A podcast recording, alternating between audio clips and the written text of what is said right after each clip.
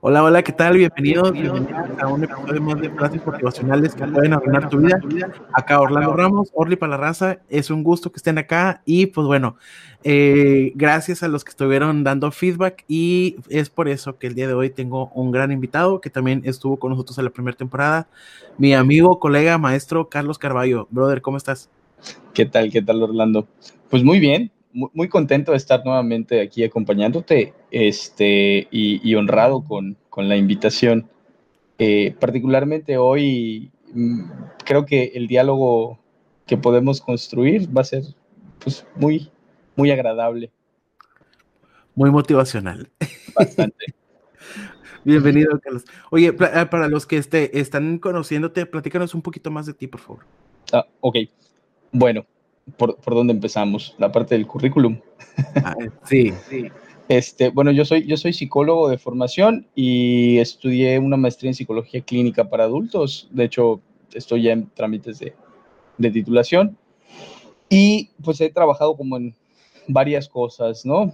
Eh, dentro de lo más relevante, estuve un tiempo en la, en la Universidad Autónoma de Nuevo León como supervisor de casos clínicos en el Departamento de Equidad de Género tengo formación en, atención a casos de violencia eh, y aparte de eso, ahorita me dedico 100% a la, a la, psicología clínica aquí en, Mérida, en una, en una clínica, en un, en un, en un este, es pues una agrupación de terapeutas que se llama Psicomérida.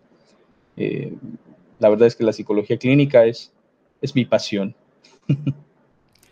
Sí, cuando conocía a Carlos, este, ya le hemos platicado, nos conocíamos en un, en un empleo que tuvimos en común. Y ahí este, fuimos instructores de, de venta para una compañía telefónica muy conocida. Muy grandota. Y muy grande. Preponderante. sí. y, yo recuerdo que Carlos llegaba y, y, decía, no, pues es que tengo paciente en la mañana tengo paciente en la noche. Y, yo lo he visto siempre muy dedicado y ya que nos hicimos amigos, pues la verdad es que cuando me ha platicado su, su carrera, su trayectoria, su trayectoria, este ha sido muy inspirador para mí y la verdad es que me da muchísimo gusto que estés como pez en el agua, compadre. Gracias, gracias, hermano. Muchas gracias. Yo creo que es un punto, ¿eh? Este, Orlando, Orlando me tira muchas flores, pero creo que el tiempo que trabajamos juntos, eh, de todas las personas que trabajábamos allá, que había muchos diferentes tipos de personalidades y había muchos divos por ahí entre nosotros. Eh, Orlando es una persona que siempre hace las cosas. O sea, uno puede llegar con muchas ideas, pero Orlando las materializa. Y yo creo, compadre, que ese es como que eh, tu don. O sea, poder hacer real lo que está en la cabeza, no solo en la tuya, sino en la de los demás. Entonces, la admiración es mutua. Gracias, gracias. Y sí, bueno, les platico una, una, una, unos cuantos recuerdos de esto. Este, hay un, hay en, en, los que trabajamos ventas, había, no sé, bueno, hay, y no sé si existe todavía este concepto, pero hay algo que se llama como objeciones de ventas.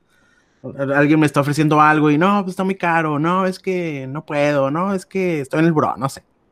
Entonces, eh, nosotros, nosotros debemos eh, entrenar a nuestros participantes a cómo poder manejar una objeción. Entonces este, llegó un punto en el que inventamos, junto con, otro compañero, Víctor Hugo, que le mandamos un abrazo, este, una técnica para, para este, manejar objeciones con una analogía de béisbol. Entonces este, descargamos el audio del ambiente del béisbol, que se ve y el tecladito y el de los hot dogs ahí haciendo ruido compramos unos bats de plástico, unas botellas de, unos este, pelotas de plástico y creamos un, taller que se llamó Bateame esta. Entonces se trataba de batear objeciones con la analogía del béisbol, entonces ahí los poníamos a bater. Entonces sí, este, son experiencias muy, buenas que traemos que, que, y muchas cosas que creamos. Entonces, este, yo creo que en algún momento haremos un, un el reencuentro del, de, los, de los de aquel lado.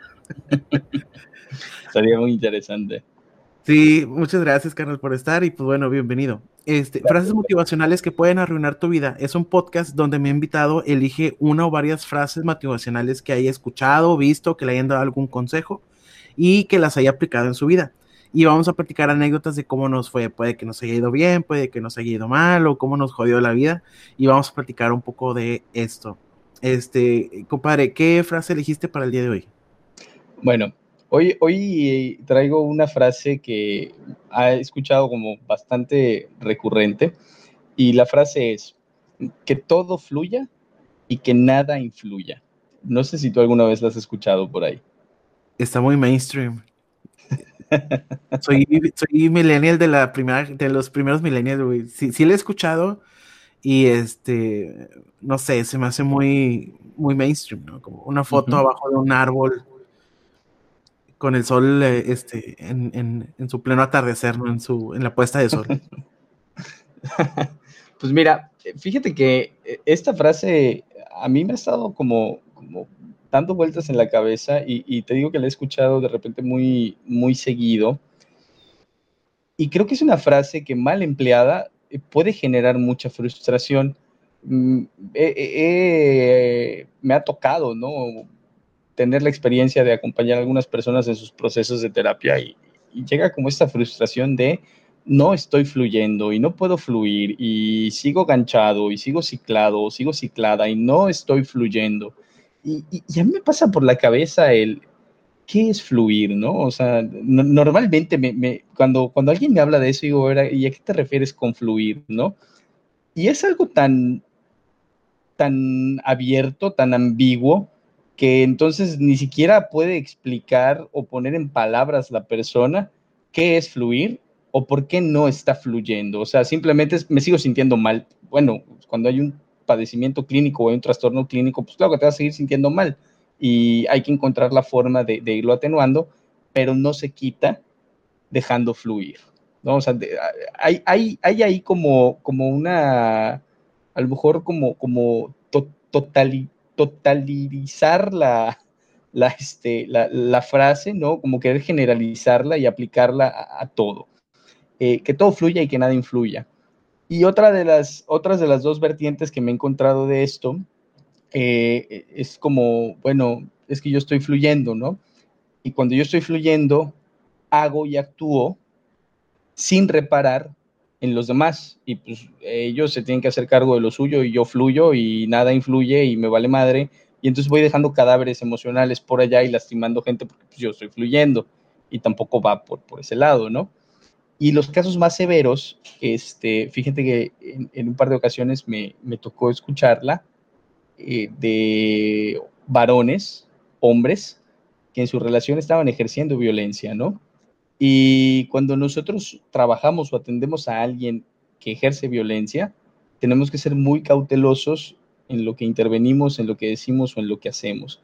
Entonces, que todo fluya y que nada influya es una frase bastante riesgosa si no la aplicamos o si no la podemos usar en el contexto adecuado, en la dosis adecuada y con las personas adecuadas, ¿no? Yo, yo veo tres vertientes en las cuales puede lastimar o destruir.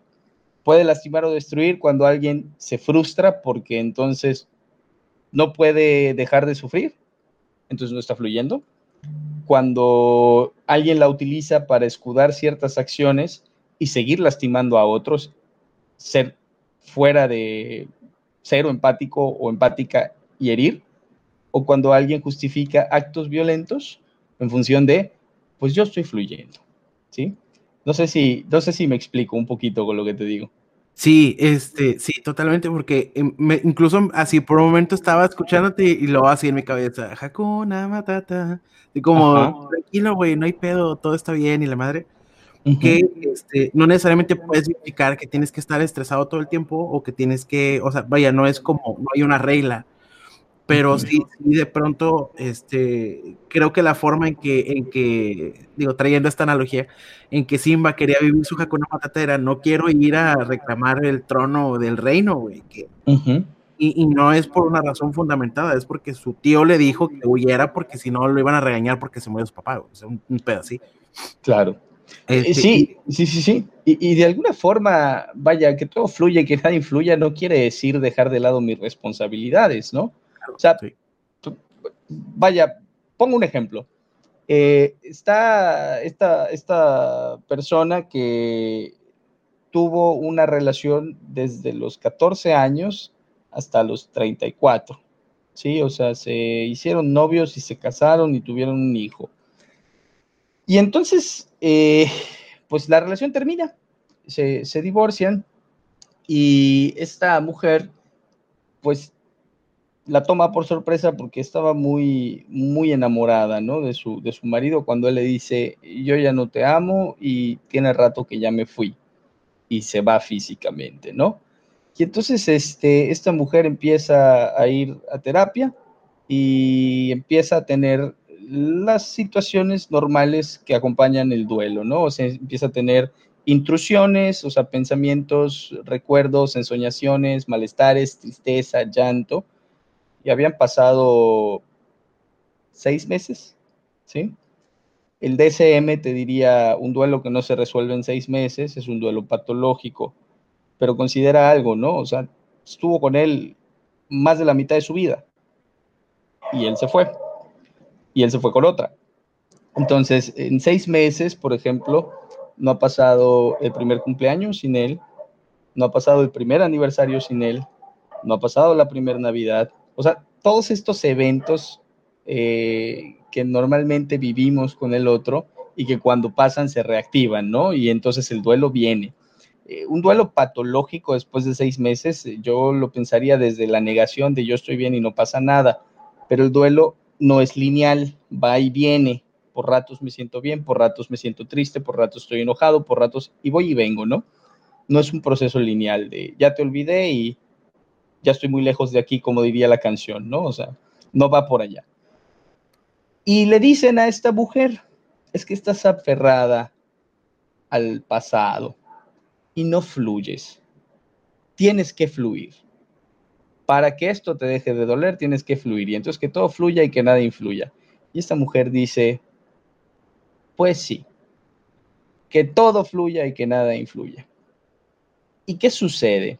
Que en los momentos en los que empieza a sentir, por ejemplo, tristeza o tiene estos recuerdos eh, normales, naturales del proceso de duelo, cuando se entera por un familiar que él ya anda con otra y que publicó fotos y se encabrona y luego se pone triste, dice, no lo estoy logrando, algo está mal conmigo porque no estoy fluyendo. O sea, como ya nos separamos, lo que él haga a mí no me debe de importar. A ver, pasaste casi 18 años con él, te va a doler. Entonces, la, primera parte, y era lo que, lo que a mí me hacía pensar escuchar eso, ¿no? El, no puedo fluir.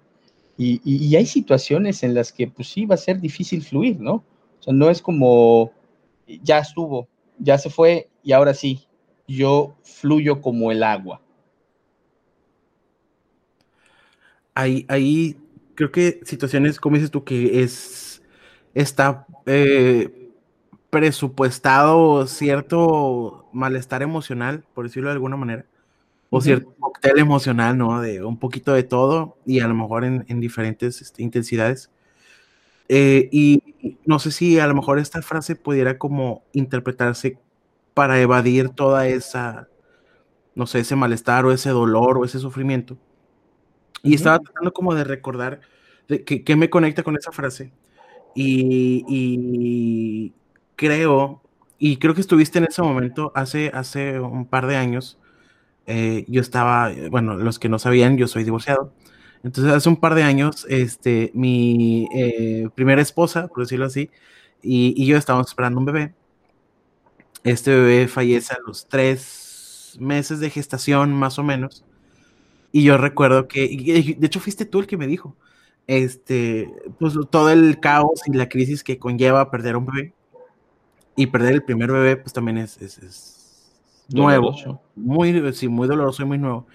Y, y, yo lo que quería, y yo le decía a, Carlos, güey, quiero irme de antro, vámonos a bailar o vamos a, ver, güey, vámonos. Y, yo recuerdo que tú me decías, oye, güey, este, oye, ¿no será que no quieres este, vivir el duelo de, de, de, este, sí, sí, me hizo mucho sentido y, y, creo que una parte de mí quería como evadir y no sentirlo porque eh, uno, no tenía las herramientas para, para hacerlo, eh, dos, tenía muchas, creo que como prejuicios o, como eh, predeterminaciones a de que cuando fallece alguien tienes que estar triste todo el tiempo y es depresión y, y, y no necesariamente de la forma en que yo lo vi que alguien más lo vivió, güey. Entonces no tenía mi propia forma de vivir mi duelo.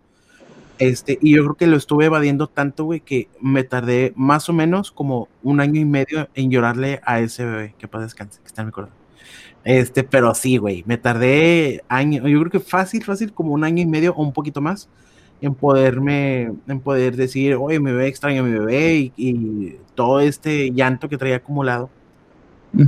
Este, hasta que llegó hasta el punto en el que ya estando separado de mi, de mi primera esposa, este, me quedé con el brochecito que usan las mujeres embarazadas de, este brochecito religioso, como símbolo de aquí lo tengo conmigo, ¿no? Entonces en algún momento lo, me despedí de él y lo dejé ser libre, ¿no? Este, pero sí, creo que traía mucho esa, esa onda de, todo está bien, no pasa nada, hay que ser felices.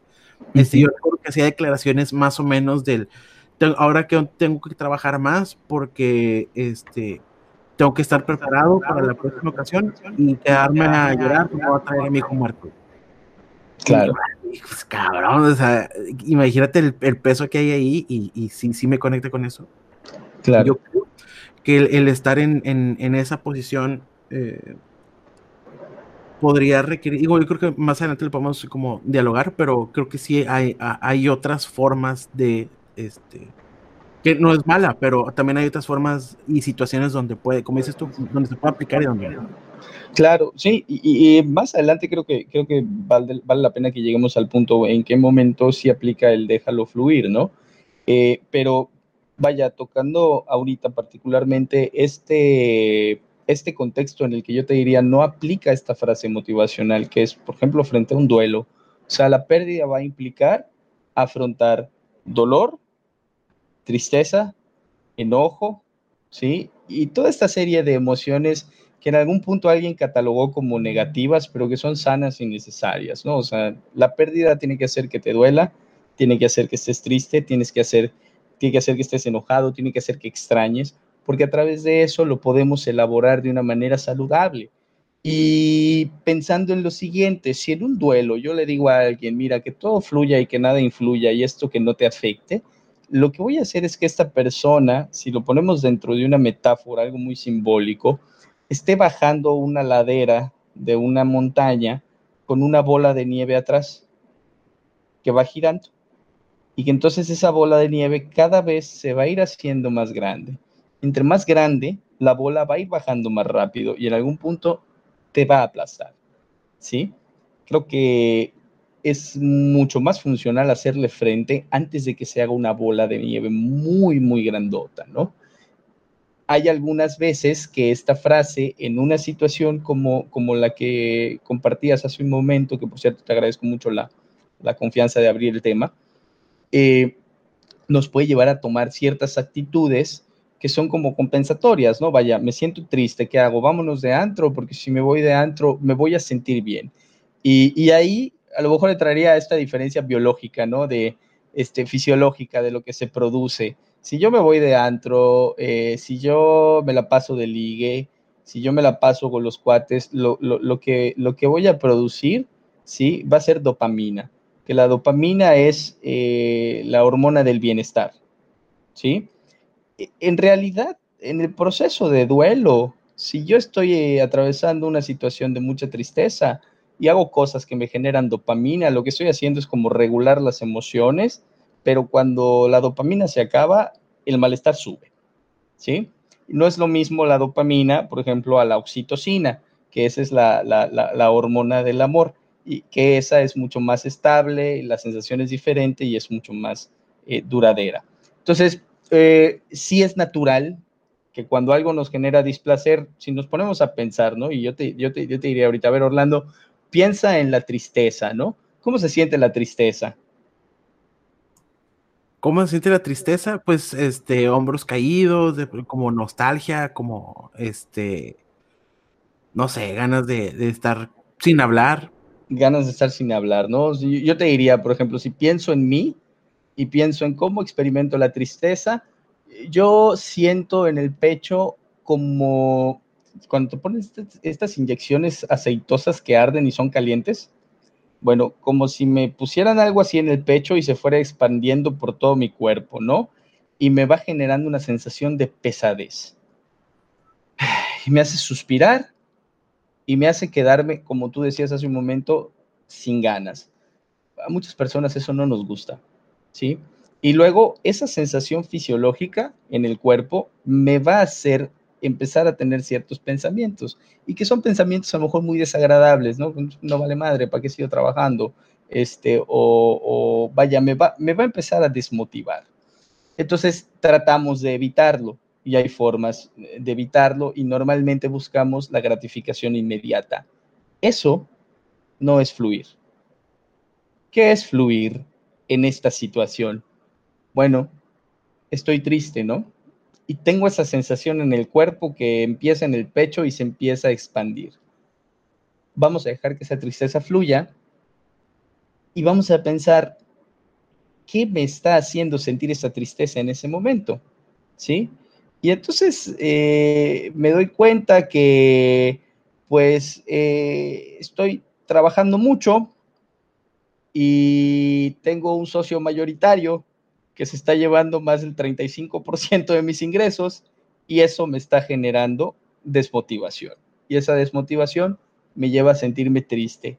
Y cuando digo, este socio mayoritario que se está llevando más lana y no trabaja, me enoja. Entonces la tristeza y el enojo vienen de la mano. Pero yo te diría, ese es como un proceso natural de dejar que fluya, ¿sí? O sea, voy llegando como, como al punto central si no lo explico bien y nada más digo, no, que todo fluye y que nada influya es, estás triste, pues chingue su madre la tristeza y vámonos de antro, ¿no? Y estoy fluyendo, carnal. Entonces, me siento bien porque fluyo como el agua, no va por allá. Dejar que fluya, yo, yo lo encaminaría hacia esto que estás sintiendo, no lo, no, lo, no lo vamos a bloquear, no lo vamos a reprimir, vamos a identificarlo, vamos a entenderlo para que lo podamos procesar.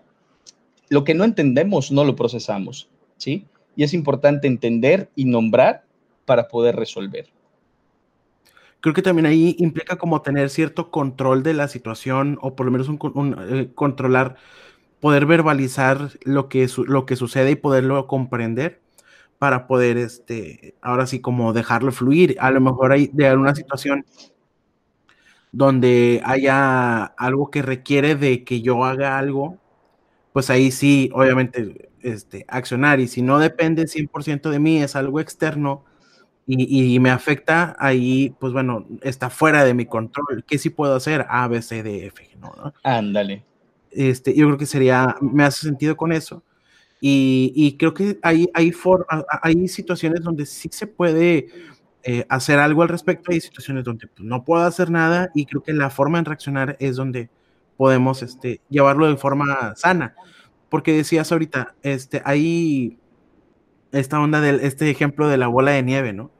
Este, la bola de nieve, me, imagino que es este, ir echando al morral del Hakuna Matata, del, del, deja que fluya, de que todo fluya y que nadie fluya, este, ir como vaciando todos estos esquives, y, creo que es, sí, va generando un peso emocional y va generando una carga, y es como cuando le decimos a, a nuestro, bueno, yo, yo, creo que más de adolescentes, ¿no? El, ya, a que le dices a tu novio, o le decía a mi novio, ya no me voy a enojar, ya, ya no me voy a enojar, este, y no es cierto, güey, el problema es que me sigo enojando, pero como sé que se va a enojar si me enojo, mejor no le digo, pero el enojo lo sentí y ahí se quedó. Claro. Entonces, este, sí hay mucho sentido en, en el hecho que incluso verbalizar algo da mucha tranquilidad y da conciencia y, y te permite manejar una situación. Claro. No, y, por ejemplo, esto que decías ahorita, ¿no? Como el, no verbalizarlo, guardarlo o el, el pretender suprimirlo, tiene que es mucho más peligroso, ¿no? O sea, decir, no me voy a enojar, eh, eh, eso es una falacia, ¿no? O sea, cuando, por ejemplo, yo recibo a alguien en el consultorio y nos planteamos metas terapéuticas, ¿no? Y dice, pues yo quiero dejar de enojarme. De entrada es decirle, eso no va a pasar. O sea, no, o sea, no te puedo extirpar el enojo, te vas a enojar. Ahora, cómo te vas a enojar. Y ahí como que sirve mucho esta, estas dos como frases, ¿no? Este filósofo griego Epícteto que, que, dice, ¿no? Las personas no sufren por lo que sienten ni por lo que, ni por lo que pasa. Las personas sufrimos por lo que pensamos y creemos acerca de lo que pasa, ¿no? Entonces ahí podríamos hablar de una reestructuración cognitiva que nos ayude eh, a manejar mucho mejor la situación. Y, el otro punto me sirve mucho es como, bueno, te vas a enojar. Eh, ahora, enojarte, y esto creo que es, aristotélico o socrático, no recuerdo, pero es enojarte eh, por los motivos adecuados. En, es Aristóteles, ¿no? Los motivos adecuados en la intensidad adecuada, con la persona adecuada, en el momento adecuado, e, eso es lo que vamos a aprender a, aprender a hacer aquí, ¿no? así es como se regula y se procesa el enojo. No es nada más como, ya no voy a volver a enojarme y que todo pase, y, o sea, no, ¿sí? No, no te vamos a llenar de atole las venas, eso no va a pasar. Entonces, sí. ¿Les ha pasado a los que nos ven y nos escuchan, les ha pasado esta situación donde quieres, este, dejar de sentir una emoción o dejar de traer algo y en contraste eh, el cómo, cómo, cómo evadirlo, a lo mejor evadirlo es muy fuerte, este, encontrarse cómo, cómo hacerlo a un lado este, y, y con qué. Este, hay, hay un tema que, que le llaman este, formas de evadir. Este, y hay un montón, ¿no? De me voy de me voy a apoyar, me voy, a la familia, etcétera. Entonces, si, si te cayó algo mal, coméntanos para que el poder compartir. Este, estaría muy padre que, que vayamos a compartiendo, porque si está, digo, todos en algún momento hemos vivido una situación que se sale de nuestro control, llámese financieramente, de salud, este, familiar, escuela, la tarea, el perro se come la tarea, etcétera. Este, y, y creo que hay mucho valor en, en poder encontrar el punto medio de, de, de, en donde sí puedo tomar responsabilidad y en donde no me corresponde. Claro. Sí, creo que así, tratando de, recordar una anécdota positiva donde quizá esta frase me haya funcionado a favor. Eh, creo que eh, sí, creo que ya le había platicado. En mi último trabajo, o sea, ahorita estoy trabajando en, una empresa, en el trabajo anterior, eh, yo regresé al campo laboral del empleo formal, por decirlo de alguna manera. Entonces, este, entro a esta empresa que, que todas las empresas que entro me encariño mucho y, y, tiendo a ser proactivo y me gusta hacer cosas nuevas y demás. Entonces, yo entro a esta empresa y resulta que tengo un, un jefe intenso, eh, por decirlo de, de, una manera. Entonces, este, las juntas eran eh, interesantes por las cosas que se generaban, pero eran muy fuertes o muy intensas a, nivel emocional. Entonces, eh, yo recuerdo que estuve ahí un par de tiempo cubriendo una incapacidad y el día que se vence mi contrato de prueba, más o menos como a los nueve meses, eh, me hablan del que este es mi nuevo empleo. Entonces, este, me hablan y me dicen, oye, pues fíjate que vimos tu información y nos gustó X, Y, Z, tu experiencia y demás. Entonces le digo, ah, mira, gracias, pero este, en teoría hoy me renueva el contrato acá porque vine a cubrir una incapacidad, pero parece que la persona ya no va a regresar.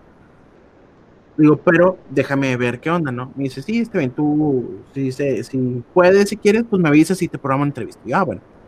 Entonces fue muy, muy pronto, en la mañana, yo le pregunto a un amigo mío que era el abogado, me dice, no, pues sí, sí te quedas, Ya, bueno, pues, a las cuatro me habla el que es mi jefe, me dice, ¿sabes qué? Pues ya intenté negociar aquí y acá, y pues no, no hay espacio, entonces no te vamos a renovar, etcétera, etcétera. Entonces, tú como, oh, güey, ok, bueno, este, gracias y todo, entregué y, y todo, entonces ya hablo al otro lado, a esta empresa donde hoy trabajo, y este, me programan entrevista, y de pronto el mismo día que me entrevista, la persona que ahora es mi jefa me dice, no, ya tú, tú te quedas con el puesto. Ya, me comprobaste que tú eres.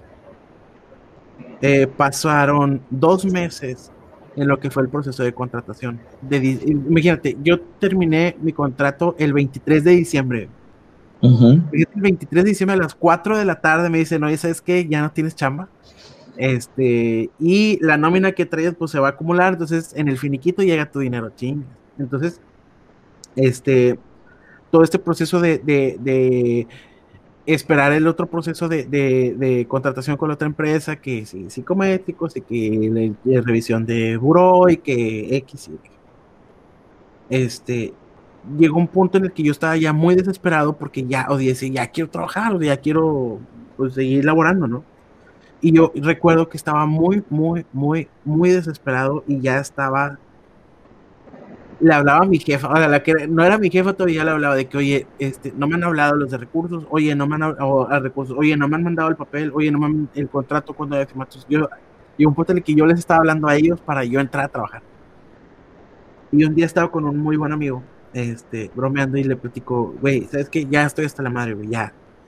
Mañana me voy a poner a buscar en otro lado, este, no sé, a ver qué hago, pero ya me cansé de estarlos esperando, ya me tienen harto.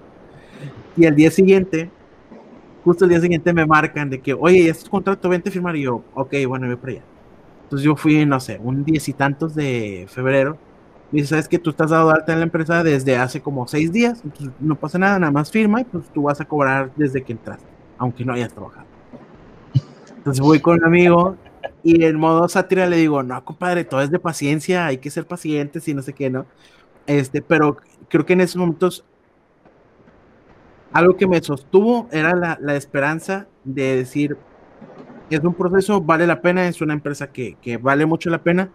Y, pues bueno, hay que encontrar otras formas hoy de hacer, de, pasar el tiempo, de hacer dinero, lo que sea.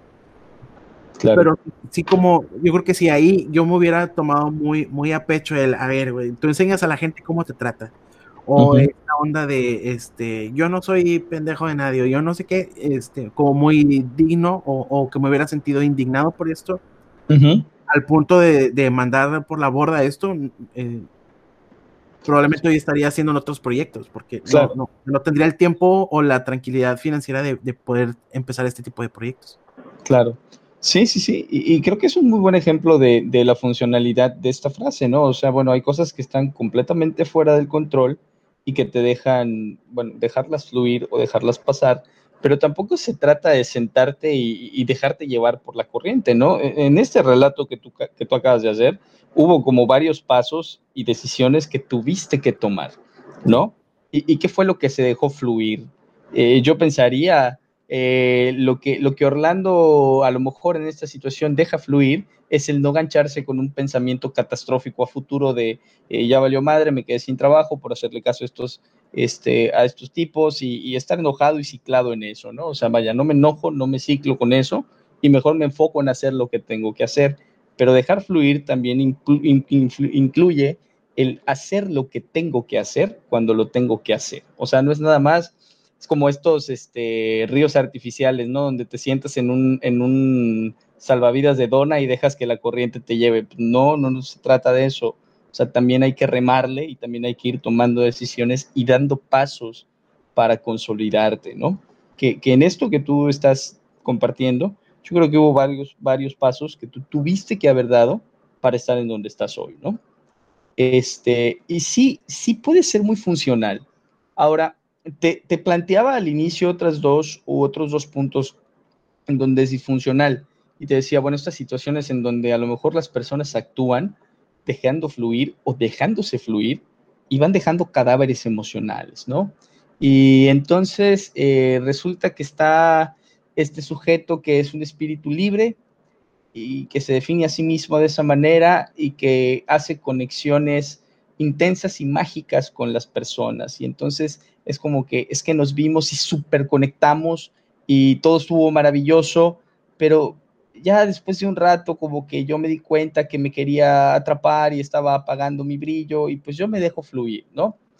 Y, ajá, está en una relación monógama con una persona en donde hay un acuerdo de exclusividad, pero como conecto con otro y pues tiene que fluir, ¿sí? Rompe los acuerdos de la relación. Cuando eso sucede, está generando un daño en el otro.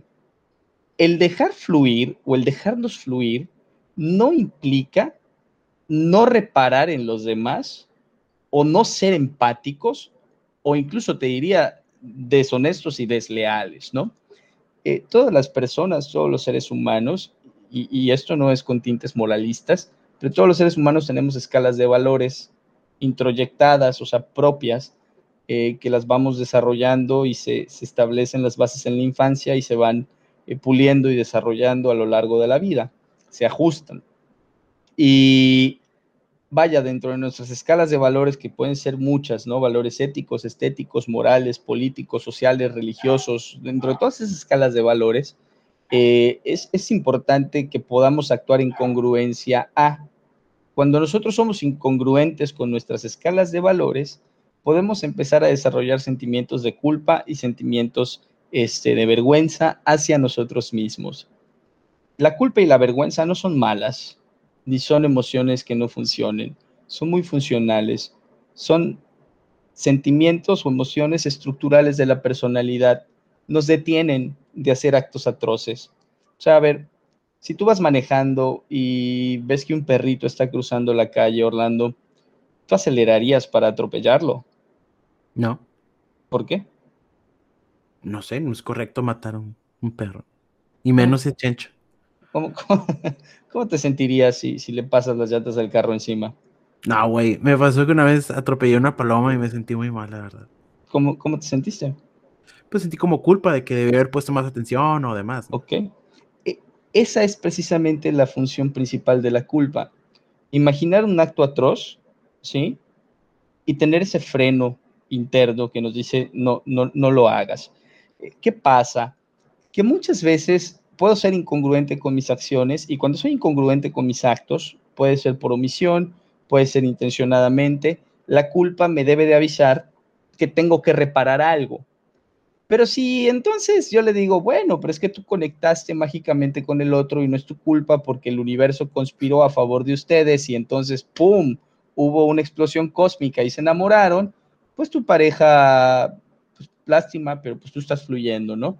Eh, no, eh, ese estar fluyendo también de alguna manera implicaría evitar ciertos sentimientos desagradables como la culpa o el desagrado por lo que, por lo que pasó y por haber lastimado al otro. Y entonces puedo ir dejando cadáveres emocionales, o sea, yo puedo seguir fluyendo uno tras otro sin reparar en lo que estoy generando o el daño que le puedo hacer a otros. Y las personas que actúan de esa manera, dentro de nuestro acomodo social, no son del todo funcionales, ¿sí? Porque dentro de nuestro acomodo social y dentro de los acuerdos que nosotros tomamos en las relaciones de pareja, pues marcamos ciertas reglas. Cada pareja estructura, construye su relación y marca sus reglas. Pero ¿qué pasa cuando uno dice, sí, sí, juego, bajo las mismas reglas, este, pero a la mera hora las rompo, ¿no? Es como ese que dice, vamos a jugar turista mundial, pero yo soy el banco. Ah, y cuando no te das cuenta, voy agarrando billetes o títulos de propiedad, ¿no? Este, es algo similar. Sí. Eh, es, una, es una situación desafortunada, ¿no? Y, no se trata de fluir, ¿sí? El hacer, eh, vaya, podemos estar dentro de una relación monógama y en algún punto enamorarnos de alguien más, eso es una realidad, puede pasar, eh, pero pues también afrontarlo, ¿no? Dejar que fluya implicaría afrontar de frente a mi pareja lo que me está pasando y poder externárselo y decírselo con toda la claridad del mundo. Sí, creo que eh, no, hay, no hay forma más clara de, poder eh, tomar esta frase donde corresponde y donde también no, no sería tan, tan... Digo, creo que podemos aplicarla en cualquier situación, pero el resultado no siempre va a ser el que queremos, ¿no? Este, creo que ahí es donde podemos poner mucha atención y pues también encontrar una forma eh, sana o tal vez positiva de, llevar a cabo esta frase, de poderla interiorizar y hacerla, tenerla como una herramienta más, ¿no? Donde sí me puede servir y dónde no. Si tú pudieras rediseñar la frase, quitarle, ponerle palabras, ¿qué, le pondrías o qué le quitarías? ¿Qué, le pondría? ¿Qué le quitaría? Fíjate que no, no es que le quitaría algo a la frase. Bueno, sí, sí le quitaría algo el que nada influya. Este, porque es, eso a mí me parece imposible. Siempre va a haber adversidades o situaciones que influyan en nosotros. Es, eh, imposible pretender que no va a haber cosas que, nos afecten. Eh, ¿Qué, le, qué, pensaría yo como, bueno, cómo ayudar a alguien a, que las cosas fluyan o, a que sus emociones puedan fluir? ¿Sí? Sin pensar en que nada va a influir. O sea, a pesar de los factores externos y que haya cosas que influyen en cómo te sientes, cómo lo gestionamos y cómo actuamos, ¿no? Eh, de alguna manera, pensaría también en los contextos en los que se aplica, ¿no? O sea, el, último contexto que te compartía era este contexto donde, donde existe violencia, donde este individuo había ejercido violencia física en contra de su pareja psicológica, económica, sexual, y, ajá, iniciaron un proceso de terapia de pareja y dijeron, pues sí, hay que perdonarnos y vamos a seguir adelante. Pero el fenómeno, particularmente en el fenómeno de violencia, pasa algo. Si una mujer ha vivido violencia durante mucho tiempo, en el momento en el que él decide o elige dejar de ejercer violencia y doblar las manitas, ella va a externar el enojo que siente, porque antes de eso ella solo sentía mucho miedo. Sí había enojo, pero estaba reprimido. Ella va a sacar el enojo y es natural y es normal. Y entonces, ¿qué pasaba? Que en una sesión de terapia de pareja se les dice es que tienen que fluir, ¿no? Tienes que dejarlo fluir. Y entonces este hombre cada vez que decía es que tú eres un cabrón que me hiciste, me dijiste, me humillaste, me golpeaste, me fracturaste la mano de un portazo, ¿no? Y él dice, pues ¿para qué metes la mano? Y es como, no, no, no, a ver, ahí hubo una herida y, y lo importante es atender la herida, ¿no? Y entonces este hombre dice, es que ella no me deja fluir, es que ella no me deja avanzar, es que ella, ¿sí? sigue muy ciclada en el pasado y yo solo quiero fluir. Ella está siendo un lastre. En los casos específicos en donde existe violencia, el que todo influye y que nada influya no aplica. O sea, no, no, no, no va por allá. Hay que hacernos responsables o, atender las consecuencias de nuestras acciones y que tu pareja esté encabronada contigo y que te las quiera devolver, pues es parte del fenómeno de la violencia y que te va a reclamar, claro que te va a reclamar pues, que te la vas a tener que tragar, te la vas a tener que tragar y lo vas a tener que escuchar, ¿sí? Porque lo que vivió junto contigo durante el tiempo que la violencia estuvo, pues no fue justo. Tiene que ver como un ajuste de cuentas, ¿no? Más que un ajuste, de cuentas. Ajá, más que un ajuste de cuentas, eh, fíjate que yo lo pensaría como lo natural dentro del fenómeno, ¿no? O sea, cuando alguien es una amenaza y me intimida, en el momento que yo lo dejo de percibir como amenaza, sí puedo sentir muchos deseos de devolverle lo que me hizo. ¿Sí? Y en algunos casos hacerlo. Entonces, el, punto no es como incentivar este ojo por ojo, pero sí que la otra parte entienda que no es que no te quiera dejar fluir, no es que te esté, se esté convirtiendo en un lastre, es que después de todo lo que vivió contigo, es natural que esté encabronada y que saque las cosas, ¿no? Y que te lo diga y que te lo reclame. La lastimaste. Digo, y, menos mal que, que, pueda ser así verbalizado, ¿no? Porque luego entra la... Recuerdo un concepto que no me acuerdo dónde escuché que se llama agresión pasiva. Ajá. ¿no? Esta de, escondo el perfume o este, no sé, cosas así como, como ajustando las cuentas. Entonces sí, sí me hace sentido. Entonces nada más sería que todo fluya cuando tengan que fluir y... Sí, yo pensaría en algo tal cual como lo acabas de describir, ¿no? Cosas que no están en mi control. O sea, yo ya hice todo lo que podía, todo lo humanamente posible y pues ya lo que pase o el resultado ya no depende de mí, ¿sí? Sea, es como si nos regresamos al entorno de las ventas, este, pues viene el cierre de mes, este, y resulta que el día del cierre, que es cuando yo esperaría meter más ventas, pues hay un clásico, juega Tigres contra Rayados y las ventas van a bajar. Pues que todo fluya y que nada influya. O sea, no puedo hacer nada más, la gente no va a recibir, no va a comprar, porque todos van a estar viendo el clásico, ¿no? Ahí yo diría, pues sí, que no influya. de hecho. Sí, muy, muy buen ejemplo. Oye, este, para ir cerrando, ¿tú eh, con qué te quedas de todo este diálogo?